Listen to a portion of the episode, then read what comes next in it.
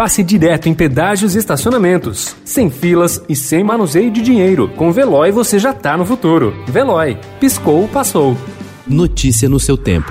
Na quarentena.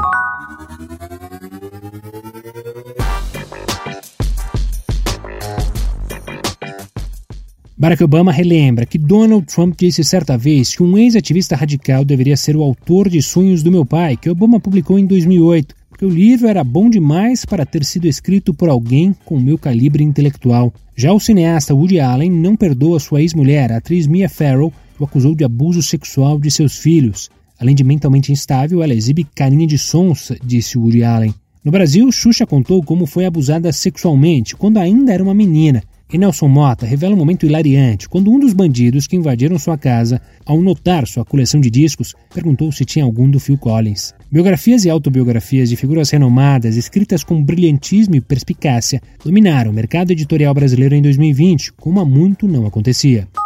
Anos atrás, Chris Pine recusou Mulher Maravilha. Então surgiu Perry Jenkins e, de repente, sem sequer um roteiro completo, ele sofreu uma espécie de encantamento ao ouvi-la falar sobre a sua visão para o filme enquanto comia um hambúrguer no bairro Silver Lake de Los Angeles. Imediatamente, o seu não virou um sim. Jenkins, de 49 anos, diretor e roteirista de Mulher Maravilha 1984, nos últimos anos conseguiu transformar outros não em sim. No meio tempo, não só ela se consolidou no topo da categoria dos filmes de grande orçamento, como também abriu novos caminhos para colegas com orçamentos, dias de pagamento e oportunidades espetaculares. Logo, ela será a primeira mulher a dirigir também um filme da série Star Wars. A 96 edição da tradicional Corrida Internacional de São Silvestre, que deveria acontecer hoje, foi adiada para 11 de julho de 2021. Em 95 anos de história, é a primeira vez que a prova não será realizada. No próximo ano, a corrida terá duas edições, em julho e outra em 31 de dezembro. A decisão pela transferência foi motivada pela instabilidade do cenário atual provocado pela pandemia do Covid-19.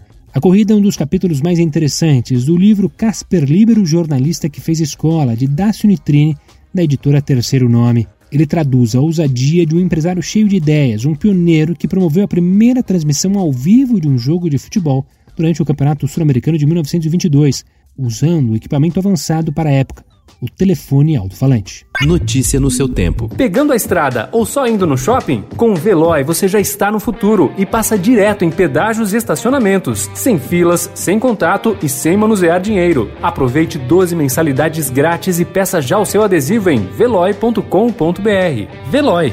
Piscou, passou.